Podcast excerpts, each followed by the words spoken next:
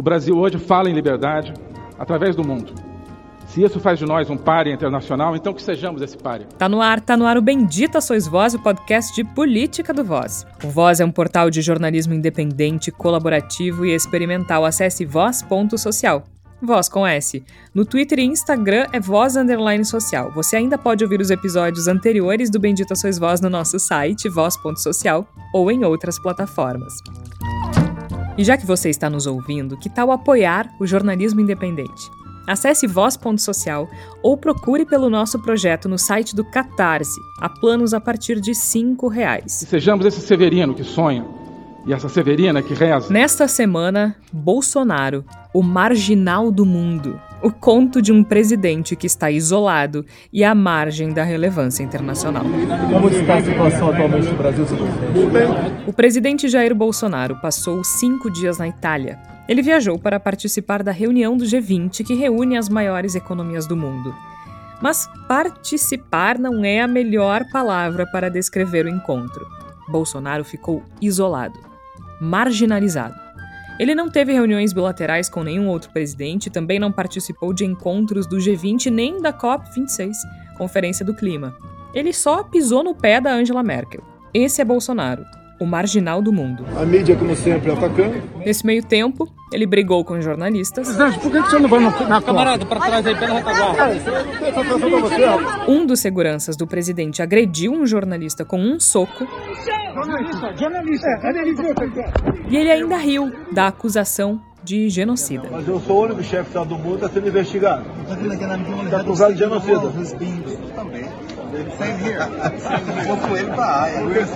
E no meio disso tudo, o ex-juiz Sérgio Moro anunciou filiação ao Podemos com o objetivo de se candidatar à presidência da República.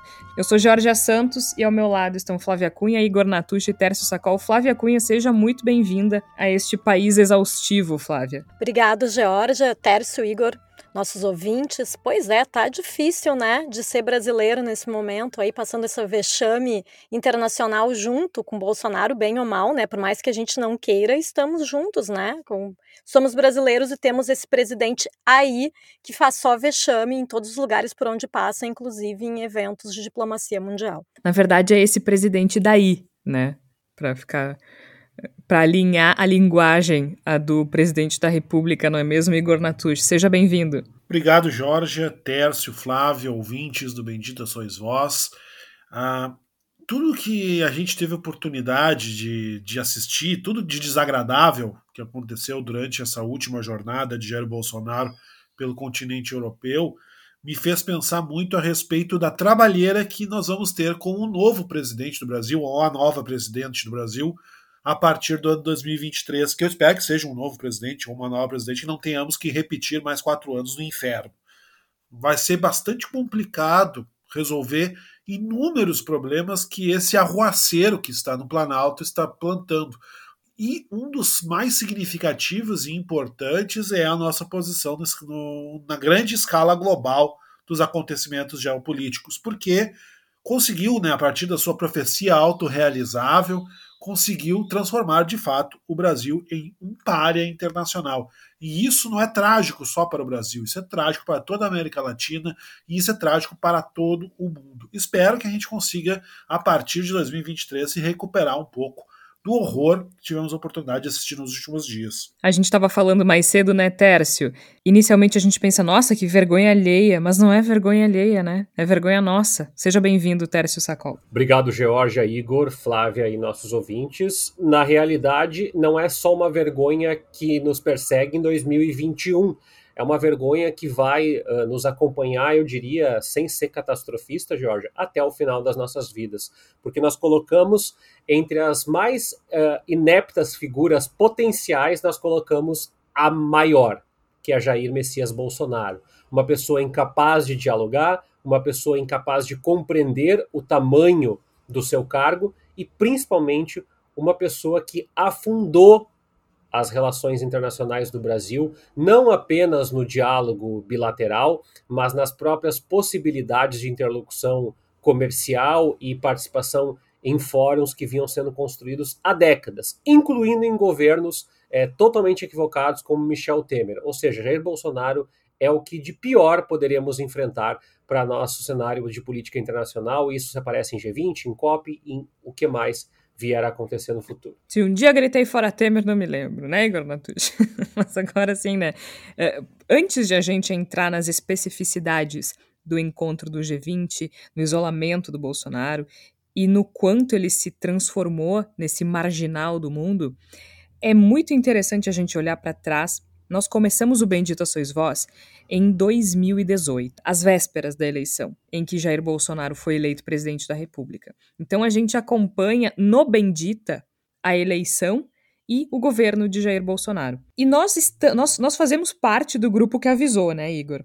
A gente avisou, a gente avisou muito, a exaustão, né? Tanto no Bendita Sois Vós, quanto em outros trabalhos do Voz e também nas nossas vidas, né?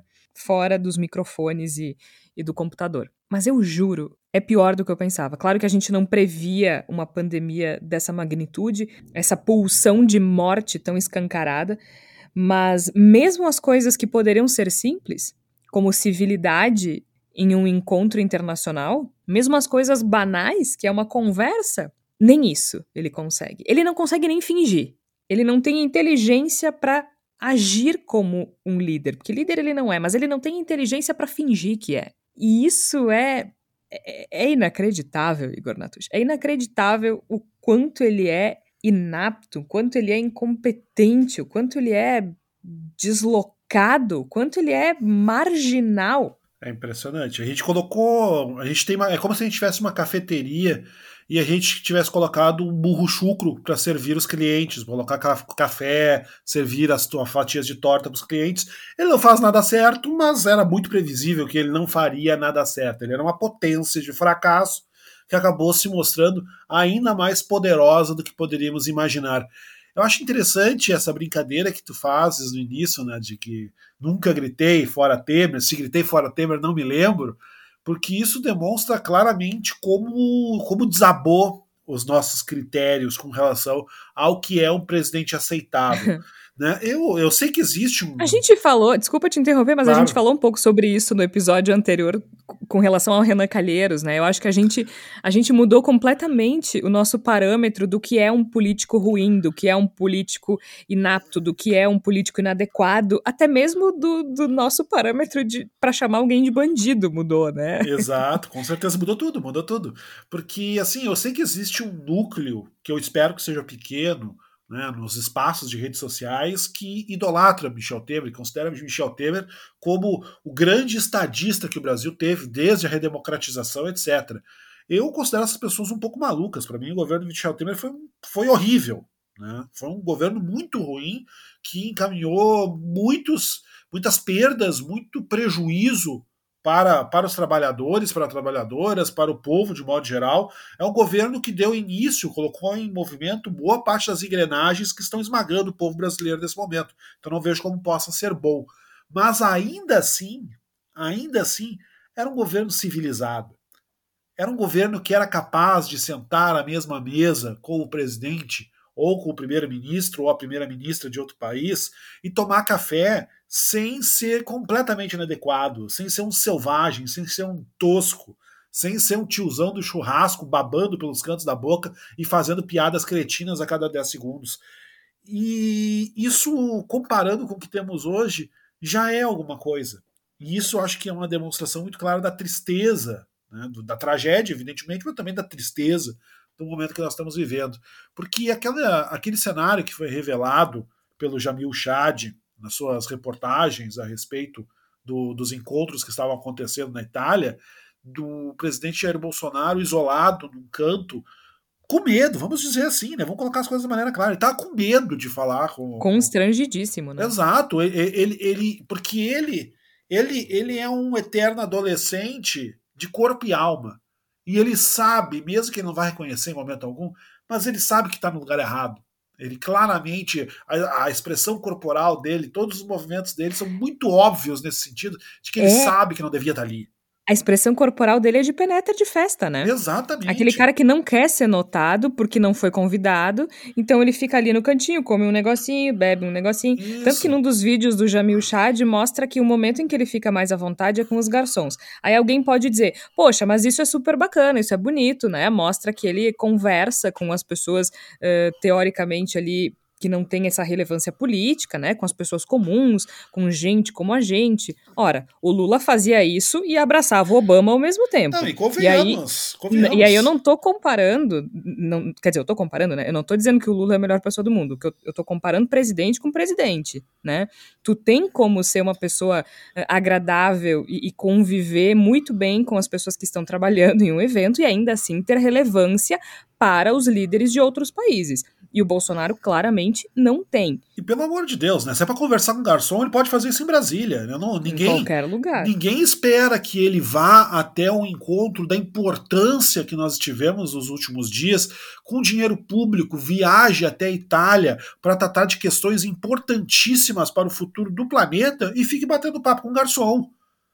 Não é para isso que ele está lá. Ele não está lá para ser povão, ele está lá para conversar com os grandes líderes do mundo, para achar soluções e para posicionar o Brasil dentro de uma disputa que é de sobrevivência, que é de manutenção da vida na Terra e da própria raça humana. E ele estava lá olhando para o meio de canto, assim, olha só, aquele ali é o fulano, eu conheço, não sei o quê.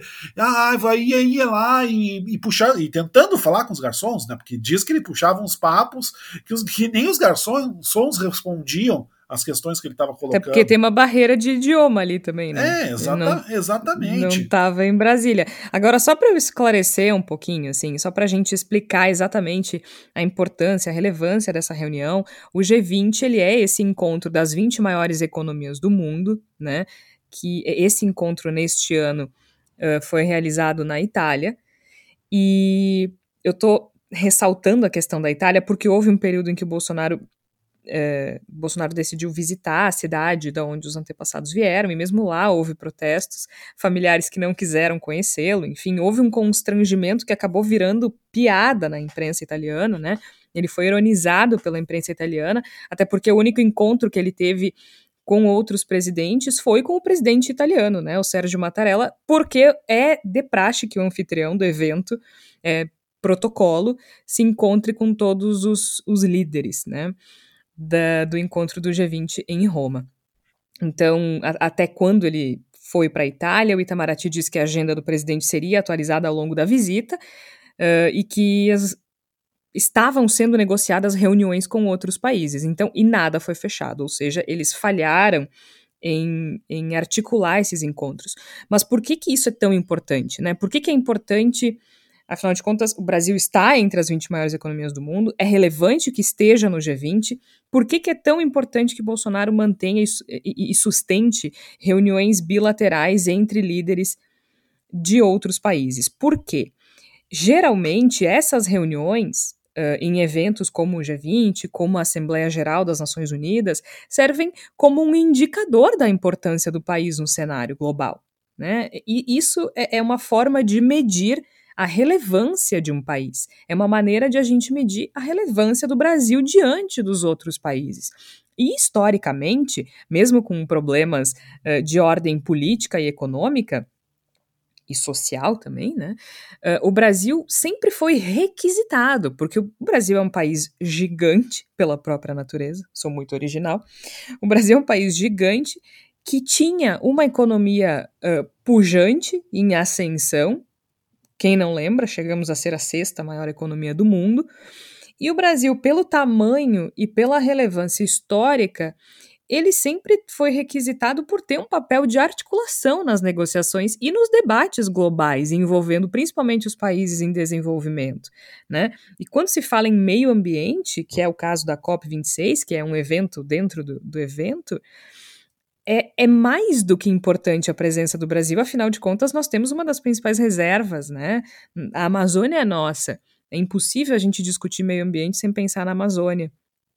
E essa uh, não participação do Bolsonaro nesses encontros e a ausência de reuniões bilaterais mostram que o Brasil está isolado e que o Bolsonaro está, sim, à margem dos outros países, está à margem das discussões, está à margem da, de, de tudo que é relevante no que diz respeito à política internacional. Ou seja, isso mostrou também, Tércio, para mim, de certa forma, que a reputação de Bolsonaro, a reputação de Jair Bolsonaro no exterior já é algo cristalizado, ou seja, todo mundo já entendeu que com ele não tem conversa, que dali não sai nada. Pois é, Georgia, e acho que é legal constar que aqui o nosso debate ele não é ingênuo, né? Ele não parte do pressuposto que há um clube de pessoas bem intencionadas, não é nada disso. Acho que tu tocou muito bem no ponto que eu gostaria de ressaltar. É, nós não temos ilusões ou pretensas ilusões sobre o papel que o G vinte exerce com relação à dinâmica e ao caráter das transformações sociais que nós precisamos enquanto nação. No entanto, a gente vive num sistema capitalista, ou num sistema pós-capitalista, seja lá como cada um queira designar.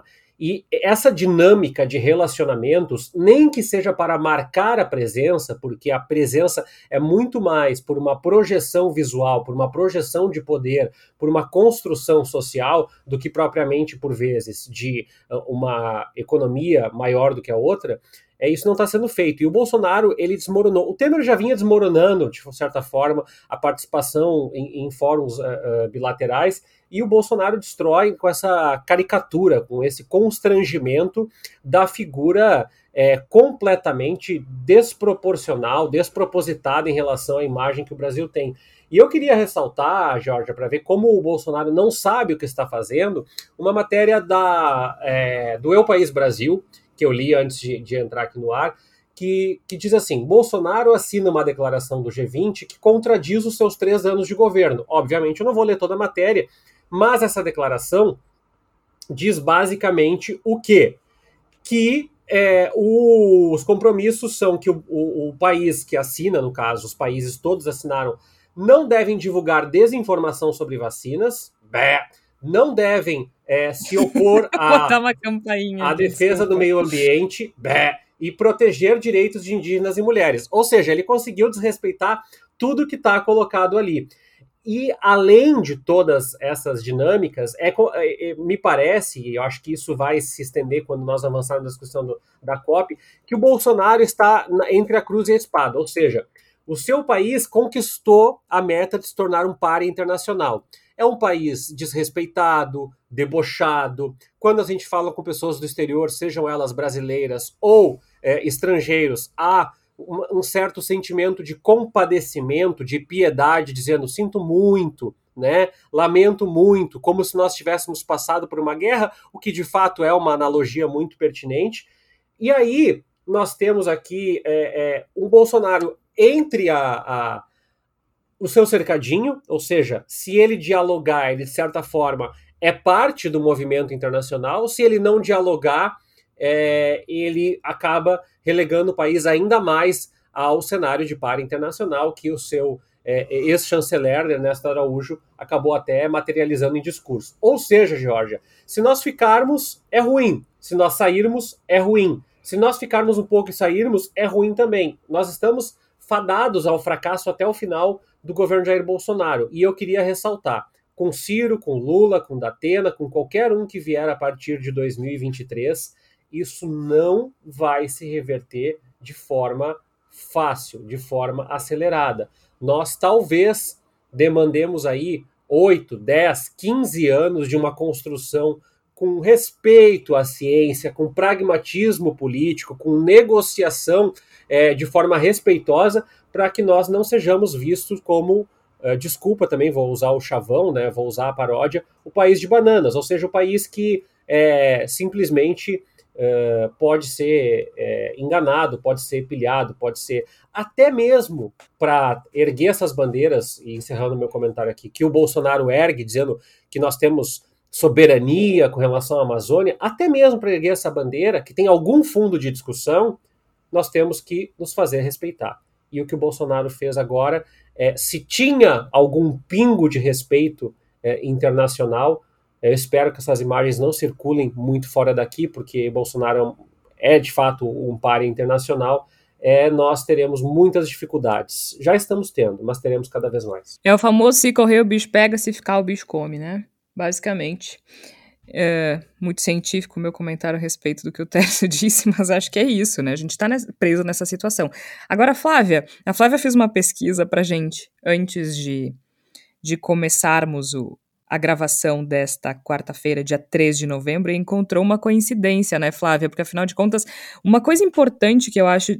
Uma coisa que é importante de a gente falar a respeito do Bolsonaro, especialmente é, pensando numa eleição, é que agora a gente tem é, elementos de comparação, né?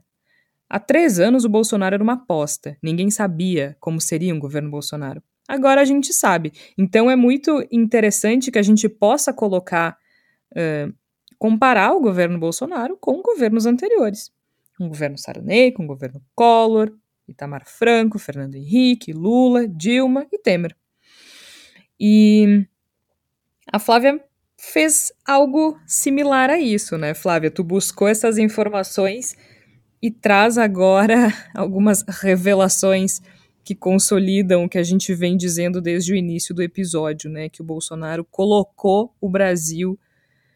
Bolsonaro escondeu o Brasil, Bolsonaro isolou o Brasil, Bolsonaro marginalizou o Brasil e o Brasil não é mais relevante no cenário político internacional. Pois é, exatamente. A coincidência é, eu estava fazendo essas pesquisas sobre o desempenho de ex-presidentes no G vinte, né? O que, que a imprensa noticiou na época, né? E por coincidência achei uma reportagem da revista Veja, vejam bem, a revista Veja, que não é, não era na época considerada comunista, como é hoje, né? Em três de novembro de dois mil e onze, a revista Veja, que nunca foi petista, traz a notícia: Dilma apresenta no G vinte projeto de Bolsa Família Mundial, e a foto que acompanha essa reportagem aparece a Dilma conversando muito de boas com o Barack Obama. Então, eu acho que é isso, né? Naquela época, o Brasil tinha uma relevância a ponto de estar ali conversando com um dos maiores líderes mundiais e apresentando um projeto de Bolsa Família Mundial. Dez anos depois, exatamente dez anos depois, o que a gente tem é um presidente que não se comunicou com ninguém, que ficou ali meio que tropeçando, né? Tropeçou, na, tropeçando nas pessoas e tropeçando nas próprias pernas, né? Os vídeos que a gente aparece, aparece ele tão atrapalhado estar ali, né? Ele não consegue nem caminhar direito, que dirá conversar, que dirá apresentar algum projeto, né? E eu acho que a partir de, a, da participação de Bolsonaro em eventos desse porte, em nível internacional, a gente percebe o quanto, para continuar sendo bolsonarista, realmente os partidários dele vão precisar ser muito negacionistas, porque não é só negar a importância da vacina, não é só negar a gravidade da pandemia, mas é negar toda a cobertura jornalística, inclusive internacional, porque aí o que, que dá para dizer? É a Globo comunista que inventou que Bolsonaro não teve relevância nesse, nesse evento, que não falou nada, que não teve, né, a menor condição, ele não tava, nem sabia o que estava fazendo ali, né? Então, assim, eu acho que, que realmente é um desafio para Bolsonaro participar desse tipo de evento, porque pega mal, né? Mesmo os bolsonaristas mais raiz, eu acho que estão cada vez com mais dificuldade de defender o Bolsonaro, né? E também dá para a gente perceber que dez anos uh, atrás a gente estava se falando sobre um Bolsa Família Mundial e agora, dez anos depois, acabou o programa Bolsa Família aqui no Brasil. A última parcela foi paga na última sexta-feira, dia vinte e nove de outubro. Um dia tristemente histórico para o Brasil, né? Afinal de contas... É um programa super importante, que sim, já estava, já estava com problemas e tudo mais. Havia melhoras possíveis. Mas é muito triste ver o Bolsa Família acabar num período em que os brasileiros estão passando fome, voltando ao mapa da fome, como a gente já mostrou, inclusive, no documentário Retrato da Miséria. Mas é isso, né? A gente via, assim, de maneira muito superficial, né, Flávia? A gente via fotografias de Fernando Henrique abraçado no Bill Clinton, o Obama dizendo que o Lula era o cara, a Dilma e o Obama, mesmo o Temer. E agora é isso, né? Um Brasil isolado, à margem de tudo e de todos. E é interessante, de novo, essa lembrança quanto ao Michel Temer, porque parece que a gente foi seguindo um, um padrão de descolamento Do, do mundo a partir do, do impeachment golpista de Dilma Rousseff, né? Porque o Michel Temer não era bem visto nos encontros internacionais, né? Ele já aparecia na foto do lado de fora do G vinte, assim, meio na beirinha, sem ninguém abraçando. E ele sabia, né? A gente podia ver, por exemplo, na abertura das Olimpíadas, que ele, ele também não tentava Exato. ser, ser aquele, aquele, aquele líder super carismático. Ele, ele sabia do limite dele também, né? E ele sabia que ele era mal visto, que o processo que tinha acontecido no Brasil e tinha conduzido ele à presidência era mal visto na esfera internacional. Então ele ficava bem de fora. E, e tem aquelas imagens, as fotografias, no, no, nas quais todos os líderes estão reunidos e ele está meio de canto e tal. O Jair Bolsonaro conseguiu ser revolucionário nesse sentido, porque não aparece nem na foto, né? Ele conseguiu se deslocar para trás do câmera. Ele tá atrás do câmera, enchendo o saco do câmera, fazendo uma piada sobre o sete a um com o coitado do cara que vai bater a foto, mas não tá aparecendo na foto do G vinte. A gente conseguiu sair completamente desse cenário. E para retornar para esse cenário, até interessante, né? Eu vou, vou colocar minha cabeça para fora assim, e vou dizer uma coisa.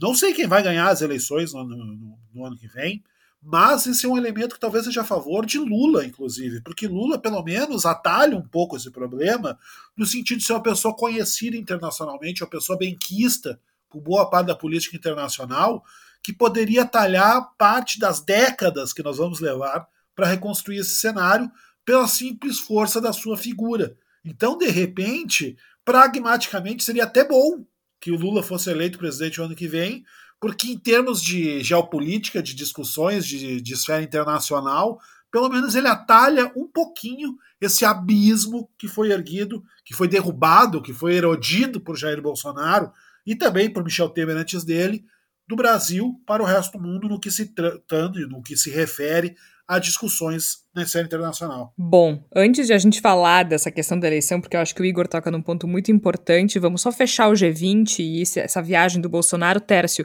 porque ele não foi, inclusive, à COP vinte e seis, né? Que talvez, como o Igor falou na abertura do episódio, uma discussão sobre como uh, manter a vida, né? Basicamente sobre como sustentar a vida humana na Terra, sobre como fazer com que a gente tenha um futuro, efetivamente.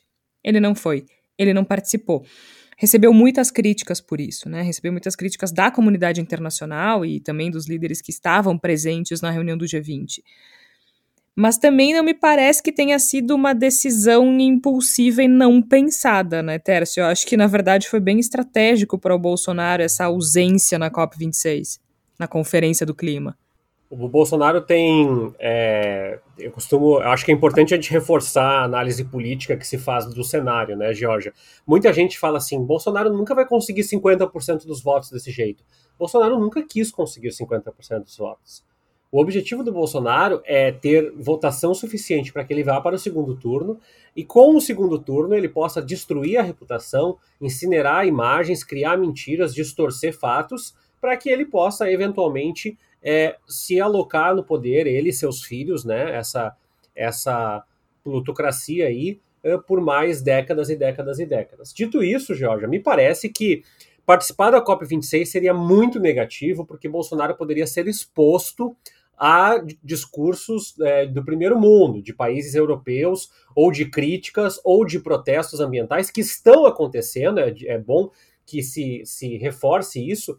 Então, ele evita isso. Por outro lado, basta um mergulho rápido no, no, no esgoto bolsonarista dos grupos do WhatsApp para saber que se entende essa ausência como mais um ato heróico, inteligente, pragmático, criativo, original do nosso líder, o mito, né, que está em meio ao povo, que não vai ceder a essa mentira de aquecimento global.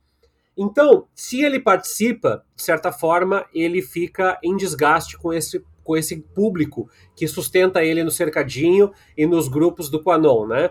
Se ele não participa, como ele fez agora, ele realmente sofre crítica, mas não é uma crítica além da que ele já vem sofrendo pelas pessoas que já vêm criticando ele, como nós. Então, é, dito isso, eu acho que o fato mais interessante a, a colocar, que eu acho que está muito coberto institucionalmente pela imprensa, eu não tenho informações, gostaria de ter mais, é a demissão do coordenador do Fórum Brasileiro de Mudança Climática, o Oswaldo dos Santos Lucon, que é, pediu demissão durante a COP.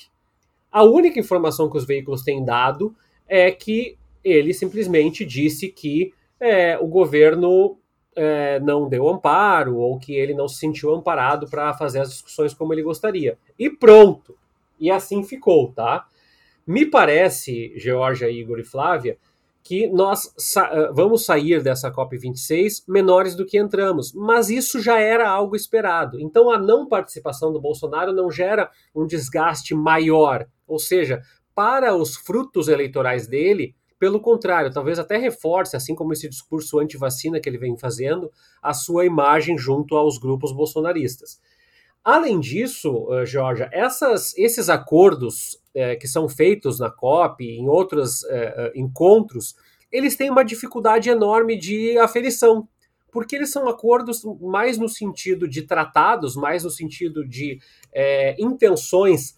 É, não há exatamente uma punição. Tanto é que os Estados Unidos é o maior poluente, o Trump é, saiu do Tratado do Clima, e nada aconteceu com os Estados Unidos, né? Isso é mais uma, uma iniciativa coletiva, né? De colaboração entre os diferentes partícipes que estão é, compondo a COP vinte e seis, como compuseram outros encontros ambientais. Então, é, eu me arriscaria a dizer que Bolsonaro não sai prejudicado da sua não participação, porque, um, ele não fará absolutamente nada do que for pactuado ou do que for vendido, agora dizendo que o Brasil vai neutralizar emissões de carbono, isso é uma mentira.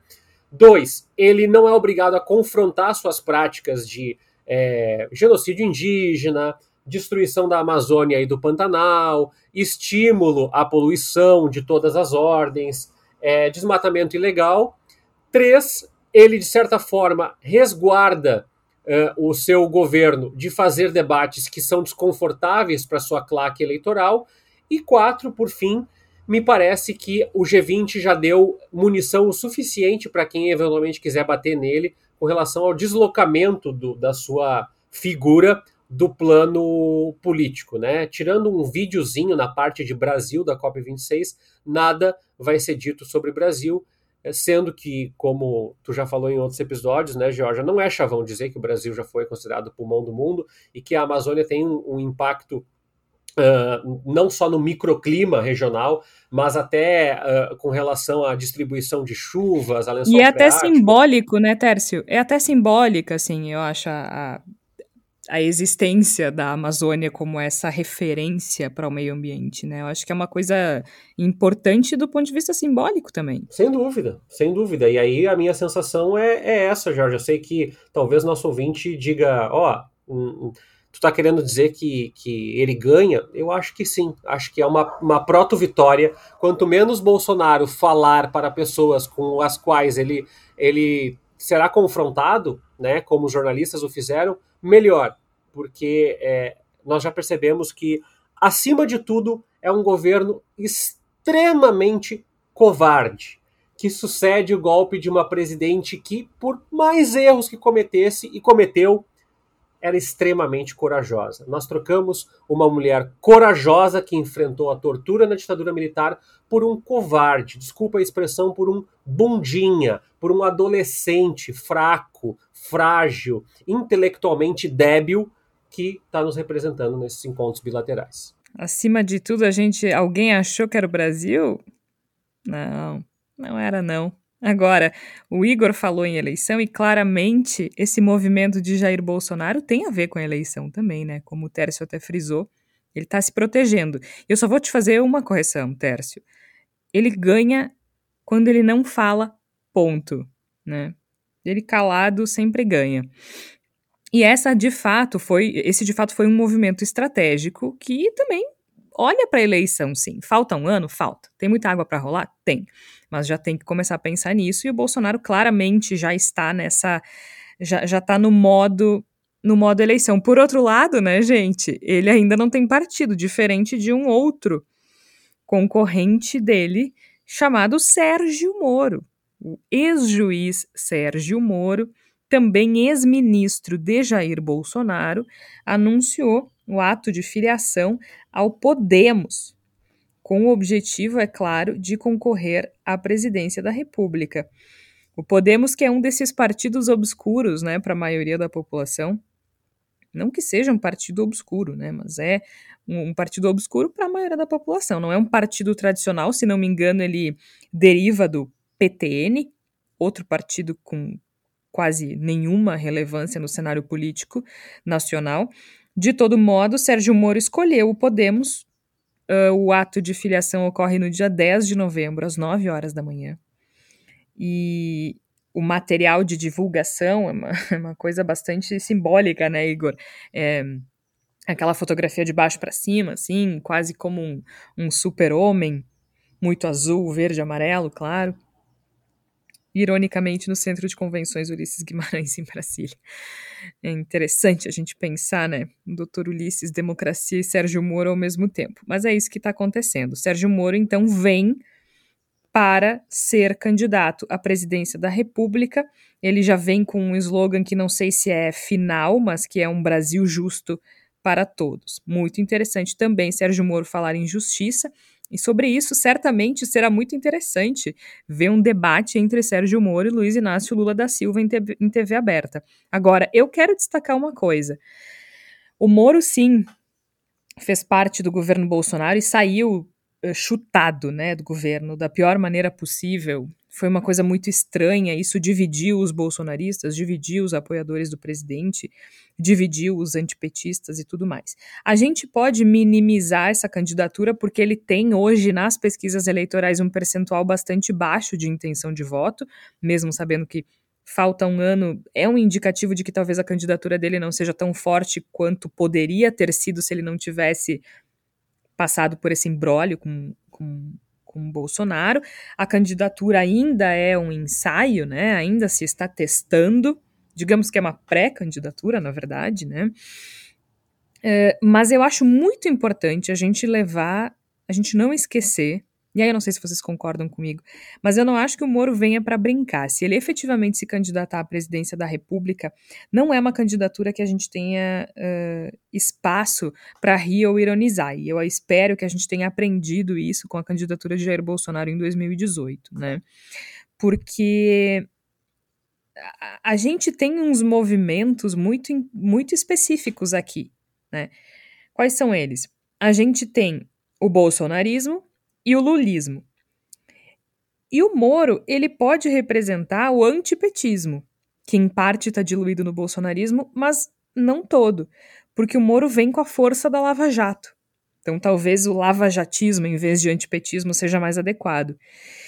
E talvez a gente vai ver o tamanho, né, dessa, dessa parcela da população que se descolou do Bolsonaro, mas que ainda odeia o P T. Uh, talvez isso se reverta em apoio a Sérgio Moro, né? É claro que tem muitos bolsonaristas que gostam ainda do Moro, outros bolsonaristas que apoiam a Lava Jato, acho que todo bolsonarista é antipetista, então a gente vai ver como é que esses, essas forças elas vão se combinar a partir de agora. Mas eu, eu não acho que a gente tenha que descartar isso, porque a gente tem que levar em consideração que o Bolsonaro está perdendo força. E eu sinceramente acho, e aí eu não, de novo, né, eu não sei se vocês concordam comigo, que o Moro tem mais chance que o Ciro de absorver os votos do Bolsonaro. Se alguém pode fazer frente à esquerda, esse alguém não é o Ciro. O Ciro não vai passar disso, né? Agora, eu acho, acho, não acho provável, tá, gente? Mas eu acho possível eventuais votos de Jair Bolsonaro migrarem para Sérgio Moro. Eu hoje não vejo essa força nele, eu hoje não vejo essa força, acho que ele está enfraquecido, acho que ele é um, acho não, né? Ele não tem experiência política, ele não é uma pessoa necessariamente carismática, ele não se expressa bem, ele em um debate com certeza vai ser, vai passar vergonha, eu ia dizer como o Bolsonaro, mas o Bolsonaro é tão covarde que nem em debate ele vai, né? Então, eu acho que é muito, acho que a gente tem que, tem, acho que a gente tem que tratar isso com cuidado, né? É, porque ali é uma força que não é necessariamente o bolsonarismo, mas que também não está muito longe. Eu acho que ele concentra um antipetismo mais polido que pode ganhar força se souber fazer as coisas do jeito, do jeito certo. Não sei. É, a gente tem o nosso fascismo à brasileira que nesse momento toma forma do antipetismo. Eu diria que Sérgio Moro é o antipetismo que tomou banho, que passou um perfuminho, que colocou um terninho, né, um pouquinho mais bem arrumado do que o antipetismo bolsonarista, que é absolutamente tosco e podre em todas as suas esferas. A gente vive um cenário engraçado, né, Jorge, ouvintes, porque se fala sobre o Sérgio Moro como se ele fosse, nesse momento, uma das principais esperanças de construir a chamada terceira via. E eu acho que faz sentido do ponto de vista de discussão política que se fale nesses termos, porque, de fato, ele seria o terceiro candidato que talvez pudesse surgir com um pouco mais de força. Mas ele não é uma terceira via, né? Ele era Bolsonaro de, de unha e carne. Ah, não, sem dúvida. Né? Até... Eu volto a, desculpa te interromper, mas eu volto a dizer, a terceira via era o Bolsonaro, né? É. A, a, ele é parte desse, dessa mesma leva, né? Exatamente. Ele, e, e assim, ele não, ele não apresenta, do ponto de vista de proposta política, nenhuma mudança significativa com relação ao que se pode tentar chamar de proposta do bolsonarismo. A gente tem que lembrar que, enquanto teve de ministro Do, do governo Bolsonaro, o Sérgio Moro propôs a, a fascista lei anticrime, trouxe a discussão, trouxe o fascismo para a discussão de justiça, enquanto foi ministro do governo Bolsonaro, e nós estamos falando, pelo amor de Deus, de uma figura que foi humilhada pelo Supremo Tribunal Federal com relação à condução que teve dos casos da Lava Jato. Ele, ele, ele prendeu Lula, dirão as pessoas que adoram Lula, e pela incompetência dele garantiu que Lula fosse solto, e hoje não pesa absolutamente nada contra Lula, graças a Sérgio Moro. Eu acho que... É, não, eu só acho que a gente tem que levar em conta uma questão. Ele, ele é o Bolsonaro polido, né? E nem tão ele polido, é o... né? Nem tão ah, polido. Mas ele não é tão tosco, né? Ele não, ele não tem essa tosqueira es, escrota, com perdão da claro, palavra, de quem está nos ouvindo. Ele, ele não parece a ba... o homem barata do M I B. É, por... exato, exatamente. Por isso que eu digo que ele, que, ele é o, que ele é o bolsonarismo que tomou banho e botou um terninho, porque ele continuou sendo uma pessoa sem capacidade de expressão adequada, é uma pessoa que demonstrou também ter um raciocínio limitado em questões muito importantes. Ele, ele é um cara que é completamente despreparado para ser político mesmo na esfera municipal, que dirá na esfera federal. Eu não sei o que vai acontecer no caso com o Sérgio Moro, porque existe também a possibilidade do Podemos investir no Sérgio Moro para tentar, sei lá, ser, por exemplo, senador de São Paulo, né? Alguma coisa nessa natureza não pode ser descartada é. também. Né? É muita, acho... Como eu disse, é muita água para rolar, né? Mas, por exemplo, tem uma coisa interessante sobre o Podemos. O Podemos é um dos partidos mais fiéis ao Bolsonaro na Câmara. Com certeza. Então, sabe, então, não é uma escolha aleatória. Então, assim, quando a gente, a gente fala a respeito de terceira via, e, e, e, e insisto, acho que não é inadequado tratar, quando se faz uma discussão política do Sérgio Moro como terceira via, mas o que a gente está discutindo é, é, é quem vai ser a alternativa para não votar nem no Bolsonaro e nem no Lula. E isso periga ser, inclusive, abraçado pela parcela mais conservadora da grande imprensa brasileira, por exemplo. Eu não, eu, eu, eu não sei até que ponto a gente não vai ver, num futuro próximo, editoriais de grandes jornais relativizando a humilhação que passou a Lava Jato. Isso é uma coisa que pode acontecer, porque aí se trata de construir um candidato que seja capaz de fazer o que esses, esses é. núcleos estão tentando construir e não conseguem, que é não, não ter que eleger o Lula e não ter que eleger Bolsonaro, que eu, é, que eu acho muito perigoso. O meu perigoso, medo, entre né? aspas, com o Moro é, é, é nessa linha, assim. Eu, não, eu acho que ele é irrelevante, acho que ele pagou mico, acho tudo isso. Mas, assim, esse, esse povo que tem poder e grana ainda tá, tá procurando, né? Sabe quando a gente entra numa loja é. e o vendedor vem e diz, posso te ajudar? E a gente diz, ó, oh, tô só dando uma olhadinha. Eles ainda estão dando uma olhadinha. E tá tentando para todos os lados. Tentou Dória, que não colou. Tenta Eduardo Leite, que não colou.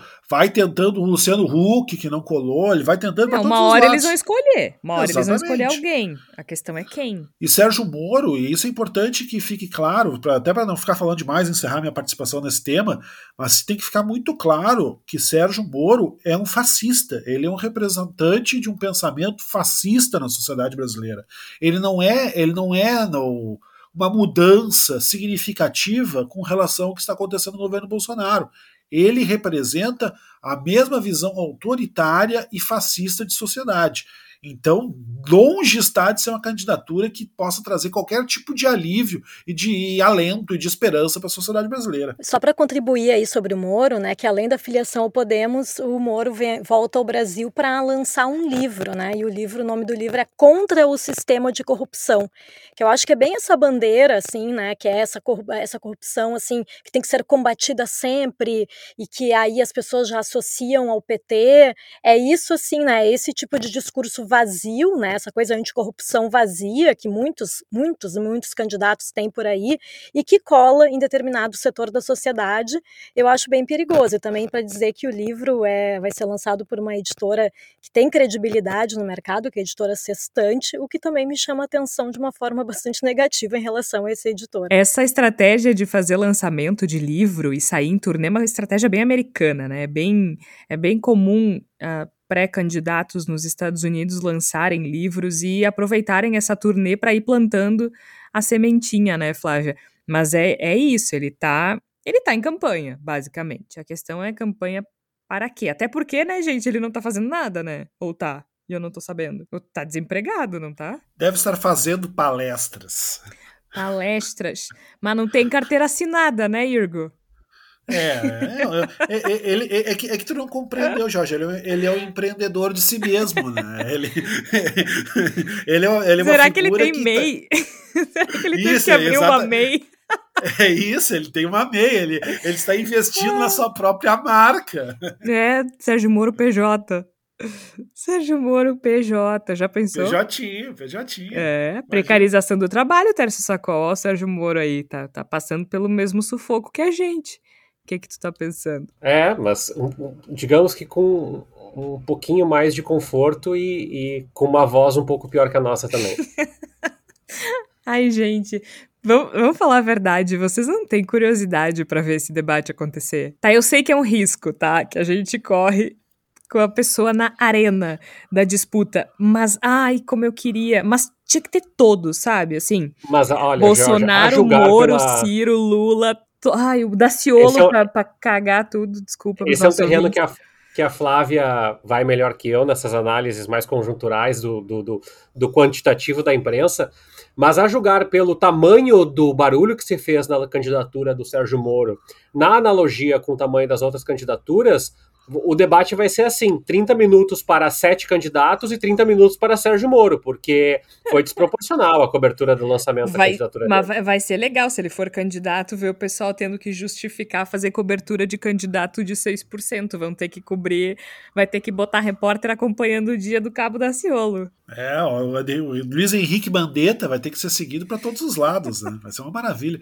Mas uh, o que eu ia dizer é o seguinte... A gente, a gente se encaminha para uma campanha eleitoral tão suja, tão grotesca, ah, tão pesada e agressiva, que eu acho que a gente tem que ter um, algum tipo de alívio cômico. E eu tenho certeza que o um debate entre Moro e Lula vai ser um alívio cômico maravilhoso se a gente tiver a oportunidade de assistir. Glória a Deus, Igor Natucci. Glória a Deus. Glória a Deus. Deus. É isso aí que a gente espera. Aliás, a, aliás, aliás, lembrando que nesses dias, Cabo Daciolo deu uma declaração que se for eleito presidente, ele irá prender Paulo Guedes. E isso já começou a balançar um pouco as minhas convicções eleitorais para o ano que vem. Ou seja, vocês já decidiram o voto, pessoal? Eu gostaria de falar com vocês sobre a palavra de Cabo Daciolo. Eu acho que a gente... Bom, na boa, ia ser, eu acho que ia ser o fechamento perfeito para esse ciclo, sabe? A chutada de balde, a última chutada de balde do brasileiro. Cabo Daciolo na presidência da República. Glória a Deus. Vamos para a palavra da salvação, já que a gente está falando em Cabo Daciolo. Não é a Bíblia, mas pode te ajudar numa série de coisas, provavelmente de uma maneira muito mais saudável do que o livro sagrado, não é mesmo? A palavra da salvação de hoje traz o quê, Flávia Cunha? Qual é a tua sugestão para a gente nesta semana? Bom, uh, inspirado nessa péssima homenagem, né, que Bolsonaro recebeu numa cidade italiana, né, que é ocupada por uma prefeita de extrema direita, né, só assim para querer homenagear Bolsonaro por, pela questão de ter lá os antepassados italianos, mas também fiquei pensando, né, vi algumas manifestações de, de alguns conhecidos e amigos que são descendentes de italianos, né, e que ficam muito preocupados com essa xenofobia de todo mundo achar que italiano é por si só, todos os descendentes e quem é italiano também são pessoas que sempre são de extrema direita, a gente sabe que não, e é por isso que eu vou indicar aqui um livro que eu gosto muito, que é Anarquistas, Graças a Deus, da Zélia Gattai, um relato muito legal sobre o processo de imigração italiana em São Paulo, em especial, e a Zélia Gattai escreve muito bem também sobre a questão de política e que parte dos descendentes de italianos daqui são pessoas de esquerda, sim, anarquistas que participaram do, da formação do, do movimento sindical no Brasil, então acho que fica bom, é uma lembrança boa e é um livro muito gostoso de ler. Meu sobrenome é Pelissaro, tá? Antes do Santos. Só para as pessoas entenderem que sim. Não sou, e eu sou da Serra Gaúcha ainda, ou seja, não é todo mundo aqui, viu, pessoal? A salvação. Quantos por cento o Bolsonaro fez na tua cidade, Jorge? A minha cidade foi a que ele fez menos, foi setenta e poucos. Ó, viu? Não, aqui, aqui, é um, aqui é um reduto, aqui porque eu estou falando de Paraí neste momento, não estou em Porto Alegre, aqui é praticamente um reduto progressista, nas outras foi mais de noventa, eu fiquei super orgulhosa, na real. Muito bem. Fiquei bem, é, fiquei bem orgulhosa, acho que foi tipo setenta e três por cento, ele foi super mal, foi super mal. Mas, assim, né, gente, tem uma coisa só sobre a Itália, antes que eu me esqueça, que a galera lembra. Sim, o, nasci- o fascismo nasceu lá, mas o antifascismo também, né? Então, quando a gente pensa na resistência ao fascismo na Itália, é um movimento bonito, forte, e que vale a pena ser lembrado. Inclusive, a galera canta Bella Ciao achando bonito por causa de La Casa de Papel, mas é um hino contra o fascismo, né? É um hino de resistência. Então, cada vez que tu cantar Bella Ciao aí na tua casa e achar divertido, pode até achar divertido, não tem problema, cada um sabe de si. Mas lembre-se que é um hino de resistência contra o fascismo. Um hino muito bonito, diga-se de passagem. Tércio Sacol, o que é que tu tens pra gente? Uh, hoje eu vou fazer as, as, as vezes de editor de, de meio ambiente do Voz e vou despejar um monte de dicas sobre isso. Uma é uma dica que eu já dei várias vezes, mas eu vou repetir. É um livro difícil, complicado, é, com, com... tem que ter muita parcimônia para começar a ler, às vezes lê e depois para, que é A Terra Inabitável. Até estou virando o rosto aqui.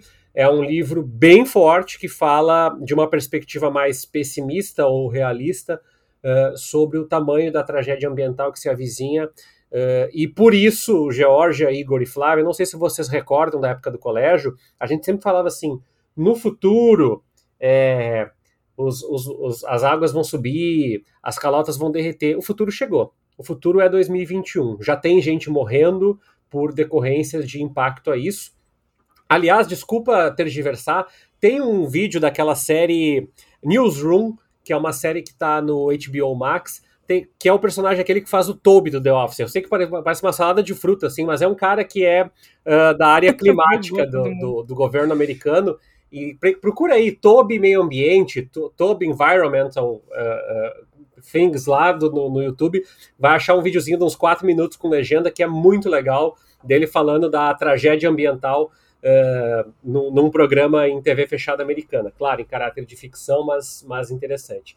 Uh, a terceira dica que eu dou para nosso público é, quando eu era mais, mais guri, mais piá, assim, e eu gostava desses assuntos envolvendo o meio ambiente, eu lembro que eu procurava informação e quase tudo que a gente encontrava sobre COP era em inglês.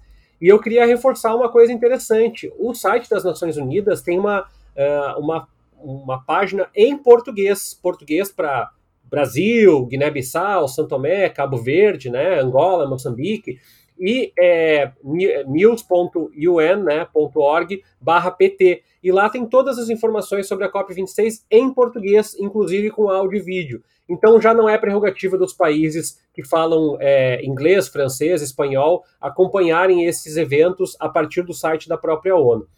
E o última dica, que eu acho que a Georgia vai reforçar comigo, é um documentário, mais um documentário, mais um trabalho do Voz uh, sobre impacto ambiental.